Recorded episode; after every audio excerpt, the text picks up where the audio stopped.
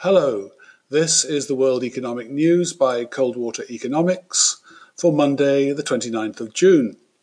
The purpose of the bulletin is I'm trying to keep you abreast of what's happening in unexpectedly positive or negative ways in the data from the world's major economies. I'm doing it because I can't see that anyone else is, and strongly believe that in economics, as indeed in much else, being abreast of what's of the facts actually matters. Today was the first breeze of the data storm that's breaking this week, with four surprises and eight shocks. Now, I had expected to be talking about the Eurozone's monthly massive economic sentiment index, which represents a fairly epic attempt to corral industrial, services, retail, employment, and consumer confidence indicators from all around the Eurozone to generate a single index which proxies economic growth. And I have to say, in the past, it's been quite successful at that. In fact, that index, the economic sentiment index, picked up 8.2 points to 75.7, but this was still weaker than expected, mainly owing to a similarly disappointing 8 point rise in services confidence to minus 35.6. This echoes other data we saw last week, in which, whilst there was some improvement in Europe in June, the economy certainly isn't leaping out of the stocks.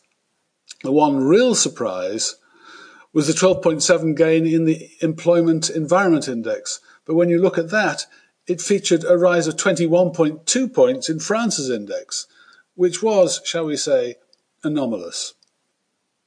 Rather, I want to talk today about developments in Japan and the UK, both of them possibly significant. In Japan, we got data about retail and wholesale sales in May. They showed retail sales down 7.7%, but up half a standard deviation on a month on month basis, and therefore a surprise. Whilst wholesale sales rose 1.6%, but disappointed because they were 1.8 standard deviations below trend. I know that a negative year on year result being surprisingly strong, whilst a positive result is shockingly weak, sounds counterintuitive, but bear with me. In fact, what these results suggest is that Japan's domestic supply chains are beginning to return to something like normal after the initial shock of coronavirus. Japan's wholesale system is notoriously elaborated and complex. Now, there's a reason why even tiny biscuits come exquisitely wrapped, and those reasons are historically interesting, but I'm not going to go into them now.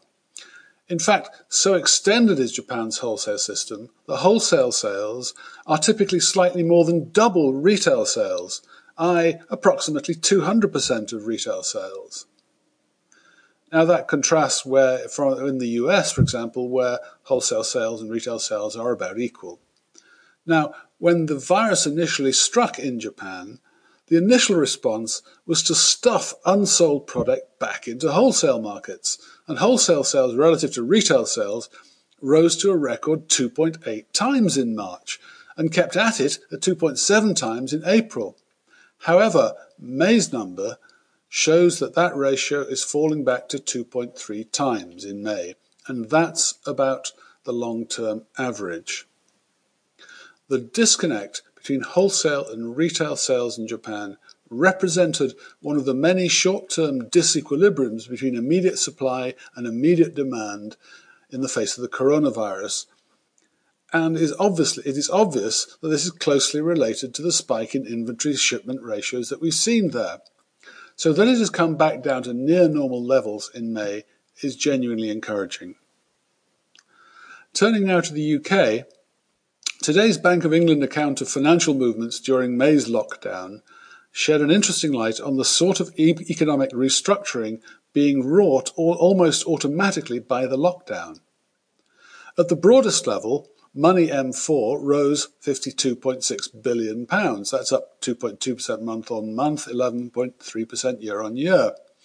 Within that rise, household holdings of Money M4 that's cash, deposits, bonds, other financial instruments, rose £25.6 billion on the month. So that's half of the money growth in May went straight to household accounts. Meanwhile, consumer credit fell 4.6 billion, and the total amount of all lending secured on dwellings in the UK rose by only 1 billion. Uh, and as new mortgage approvals crashed 85.9% year on year, and the amount lent fell 85.3% to just 1.88 billion. In other words, during May, the household sector not only raised its holdings of financial assets, but it paid off credit card debt too and took on almost no new mortgage debt. Now that's very good news for household balance sheets, even if it's bad news for corporate profits. And unless it's reversed in coming months, will mandate, will force a real change in the US growth model. Why? Well, there's clearly a very sharp fall in household sector dis-saving going on, and that's going to be material for overall UK profits. When we do the Kalecki profits numbers for the UK, we find that in 2019, household sector dis-savings were accountable for 59% of total profits, compared with, for example, 39% for net investment spending.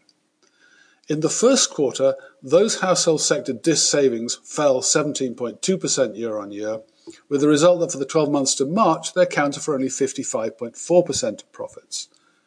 Clearly, the combination of sharply falling consumer credit and negligible mortgage lending tells us that the household sector in May's lockdown was probably cash flow positive, spending less than they had coming into their accounts. This is a massive reverse, and it's clearly going to push down profits dependency on debt finance household consumption further. Now, this is not good news for second quarter Kalecki profits, but from a structural economic point of view, I think this is a welcome correction. Well, that's it for today.